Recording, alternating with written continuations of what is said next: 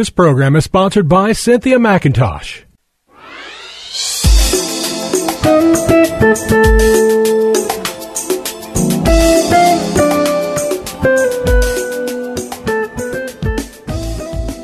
My name is Cynthia McIntosh, and I welcome you to Nuggets of Truth broadcast. On today, I want to share some powerful truths from the book of Proverbs. And I want to start out by giving you a little bit of background about the book of Proverbs. I hope today, as I just share this one great truth, uh, one set of scriptures that you will dive deeper into this book. It is a very powerful, potent, prospering book in the the Bible. The main point of the book of Proverbs is found in verse 1 and 3 of that book in the Bible. And it says this in the New Living Translation Their purpose is to teach people to live disciplined and successful lives, to help them do what is right, just, and fair. This theme of, of the book of Proverbs implies that disciplined, successful life is filled with righteousness, justice, and fairness, and that it is not a natural attribute of humankind Dear hearts, it's something that must be learned by hearing it and accepting it and then applying it to our lives. You see, the teaching from, from the book of the Bible, from God's word of life, God's word of wisdom, it's something that gives us a disciplined life. So, disciplined people are full of good teaching from God's word. Successful people are full of good teaching from God's word. Righteous people are full of good teaching from God's word. Fair people are people filled with good teaching from God's word. Being successful, righteous, and just and fair does not come naturally. We must learn it. And so, for this reason, of the many books of the Bible, it includes a book of Proverbs, a book of wise sayings that we are to read and study, I believe, for our entire life. For the book of Proverbs covers everything old men think that young men should know about in the real world. It includes information about money, sex, marriage, raising kids, and even the danger of co signing loans. It talks about the proper etiquette for dinner meetings. It, it, it's teaching us to move from the wrong way to the right way of living that pleases the Lord. You see, lives that please God are disciplined. They are not out of control. There's lives that please God are lives of success. Lives that please God are lives full of righteousness, where we do the right thing a life of, of, of, that pleases God is a life that exemplifies justice and fairness. This is what God asks of us. But it must be taught, must be learned, it must be accepted. And for this reason, I enjoy as a teacher helping guide us into the things of God that pleases Him. And so today I want to take us into two scriptures, three scriptures in the book of Proverbs. It's located in Proverbs chapter 9, 10 through 12, and it, and it reads like this in the New King James Version. It says, The fear of the Lord is the beginning of wisdom, and the knowledge of the Holy One is understanding. For by me your days will be multiplied, and years of life will be added to you. If you are wise, you are wise for yourself, and if you scoff, you will bear it alone. Now, I want to read the same text in the Message Bible just to take us deeper into this thought and the theme of this text. Proverbs 9, verse 10 through 12. It says, The skilled living gets its start in the fear of God, insight into life from knowing a holy God. through me, Lady Wisdom, that your life deepens and the years of your life ripens. Live wisely and wisdom will permeate your life. You see here, dear hearts, that there are two main truths, and this is some deep scripture, so I, I will, if I have time today, cover just two great truths that come from this text.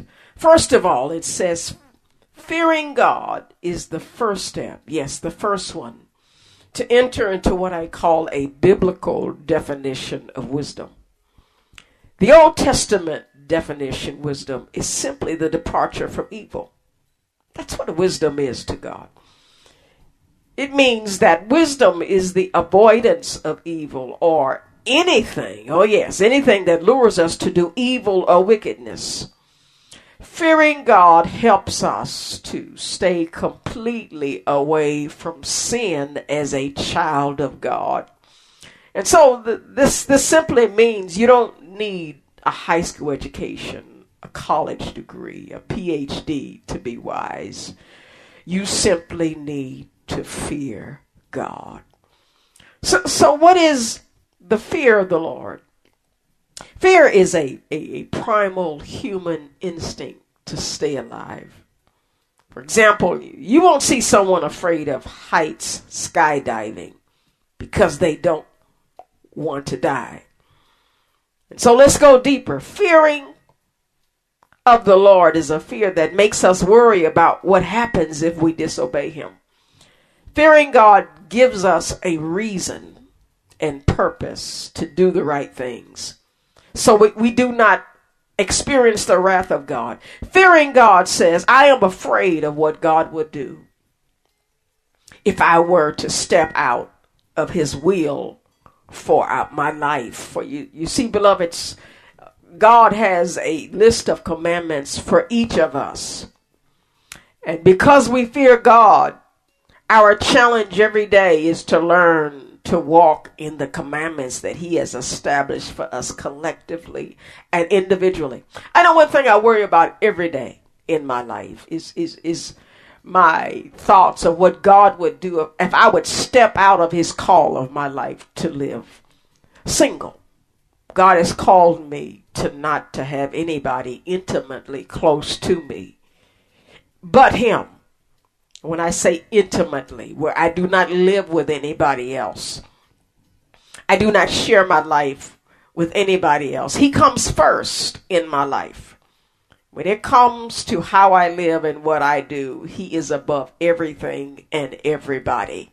And the good news is, as a single Christian, God allows me to include my life with other people. He chooses who I spend time with. He chooses what I do every day because I share a life with Him intimately. I don't talk to anybody about making big decisions. He always comes first in my life. I treat Him like He's my husband. And of course, that means if I would ever marry, I would have to marry a man that loves God, to stay in this will of God for my life, to keep Him first. And so I do the right thing because I fear God. I worry about what would happen if I would not do it. Fearing the Lord is a driver, it is a motivator from doing the right thing. And so the fear of the Lord, let me take us deeper, can be defined as a continual, yes, awareness that our loving Heavenly Father is always watching their hearts. He's always evaluating what we do, what we say, what we think. And He compares it to what He is requiring from us. You see, there is a connection between a life of not being in God's will and a life of being in God's will. Because we fear God, we want to live in His will. And if we live out of God's will, there is a potential for us to suffer the consequences. Let me take you deeper into scripture uh, uh, about fearing the Lord and that the God always is analyzing, looking and watching us in everything we do. Matthew 12 36, he says, But I say to you that every idle word men may speak, they will give account of it in the day of judgment. Psalms 139, 1 through 2, it says, O Lord, you have searched me and known me. You know my sitting down and my rising up. You understand my thoughts afar off. Jeremiah 12 and 3 says, But you, O Lord, know me, and you have seen me, and you have tested my heart toward me.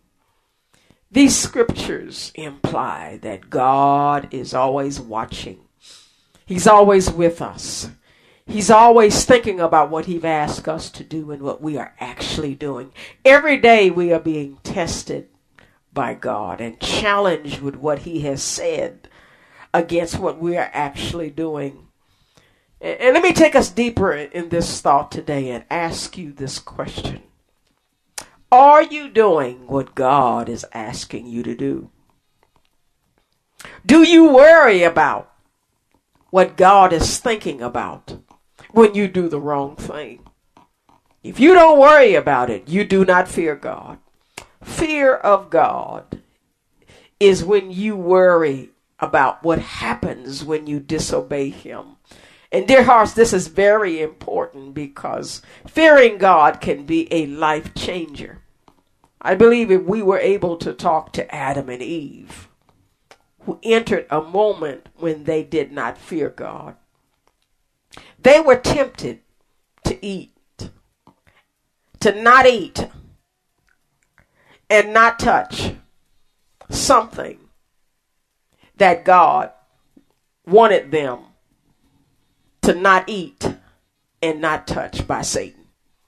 Satan asked them, he said, ah, God is telling you if you eat this and touch this, because mind you, God said not just not to eat it of the forbidden fruit.